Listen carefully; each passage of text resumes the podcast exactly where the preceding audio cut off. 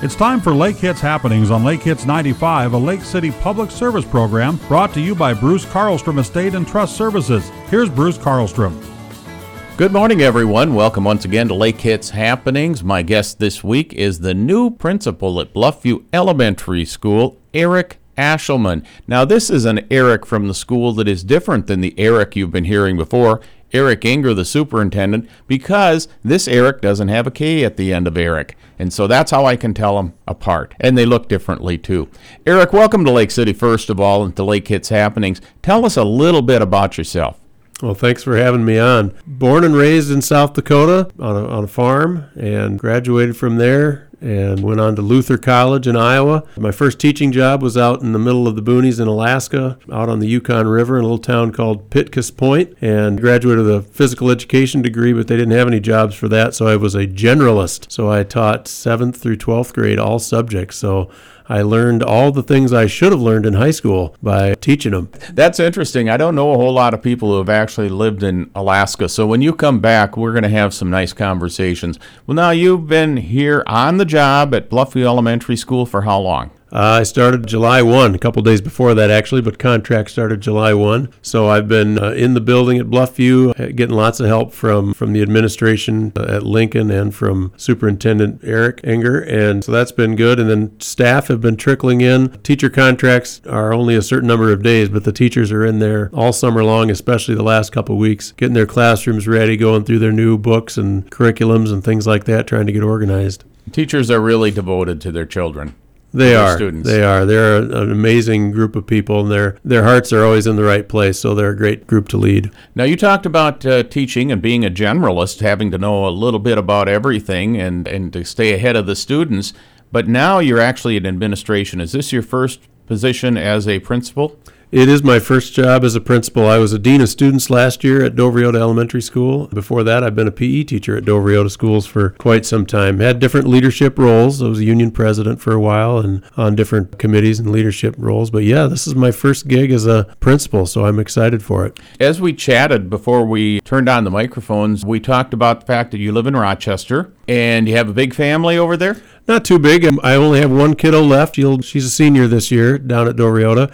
We live just on the east side of Rochester, but it's only about ten minutes from Dover-Eyota, so she'll finish up her uh, senior year this year. My wife works at Mayo Clinic as a nurse manager, and my older two, one's out of college, lives out in Denver, and my middle boy, he is going to be a senior at uh, University of Wisconsin-Milwaukee. You know, this is totally unrelated to what we were talking about. When you mentioned Dover-Eyota, it always reminds me about uh, thirty years ago or so, a coffee group at one of the local restaurants. There was a guy there that was from Dover, and the guys would always kid him, and they'd call it Eyota Dover. And he, that was Don, and Don, I think, ran the elevator there, and he retired to Lake City. So it just brought back the memory that you were in Eyota Dover High School.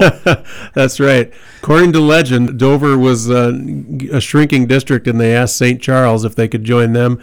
And Saint Charles said, uh, sure, come on over. And then Dover said, well, what will you call it? Well, and they said Saint Charles. And they asked Eyota, and Eyota said, sure, you can come over and join us. And they said, we'll call it Dover-Eyota because it's alphabetical. So that's the legend. I don't know if it's true or not. Well, it's it's great. That's It's good to have stories like that. But I suppose we should get back to what's going on at Bluffview Elementary School. So what have you had to deal with in the first months? Well, I think the first challenge was making sure we were fully staffed. It's in an elementary building, you need a lot of grown-ups. Uh, there's a lot of little kiddos running around, and we need uh, they need structure, they need help with all sorts of things. So that was our first item, was getting fully staffed. So we hired a special ed teacher right away and got our teaching staff fully operational, and then it was on to our paraprofessionals. We had seven openings uh, when I started in July in our paraprofessional area, and just last week we hired our last applicant, which brings us to full capacity, which is wonderful because that they play such an important role in our kids' education. You know, we have kids that are going to be coming into school here on Tuesday. This is Friday, of course, and uh, the Labor Day weekend's coming up, and once everybody comes back from their last fun of the summer, they're going to go to school, some of them for the first time. Now, you've been teaching, and you've seen this happen. What goes through the minds of a kid starting school for the very first time? Well, I think it's that mix of excitement and a little bit of anxiety and fear.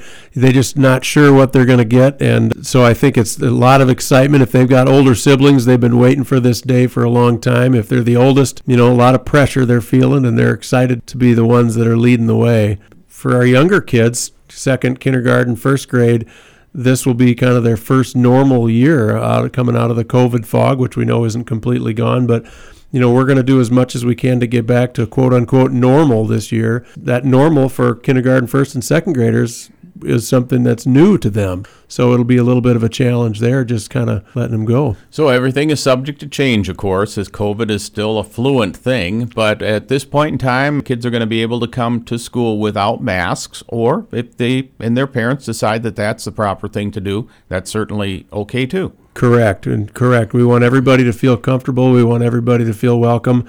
You know, I was at the school board meeting in July, and that was kind of the, the discussion was, are we ready to go, uh, you know, start this way? And, and that was the unanimous decision of the boards. We're going to start with uh, very few protocols. We're going to let families know if there's a positive case in their classroom.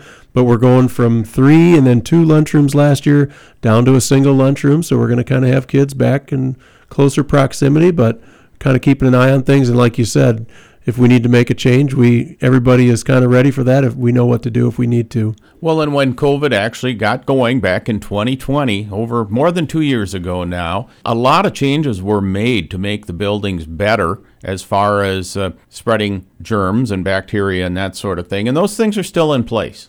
I tell you, we learned a lot during that. You know, we I think there was a few of us in the education realm that thought that technology would play a, a bigger role as we were moving forward. And I think we found where it worked and where it was successful and where we really need that interaction with other humans. And I know in the elementary school setting, that interaction with humans is huge. And, you know, parents noticed that firsthand when their kids were trying to learn on a screen over that period in twenty twenty. I've always worried about the, the kids, my granddaughter too, a little bit, and that you grow up in the COVID world and you don't have the interaction with friends and teachers and things like that. So it's great that we're able to get back. I'm not trying to judge the decisions that were made. It's just something that I think you agreed that that was something that was missing when you don't have the personal interaction. Right. It's how we learn as a, as humans. It's uh, been gone back a long, long ways, long before we had screens. So uh, kids need that. They need the modeling behavior, and the grown-ups are, are ready to do that. You know, there's a few other things that we'll keep, you know, with keeping kids six feet apart in lines and things like that. We noticed there was less poking and prodding. So I think some of those things we'll continue to use. Like it makes sense to keep kids a little bit farther apart when they're lining up. We don't get the colds as often. We had a lot less strep throat there for a couple of years. So I think there's some things we'll keep and just that makes sense.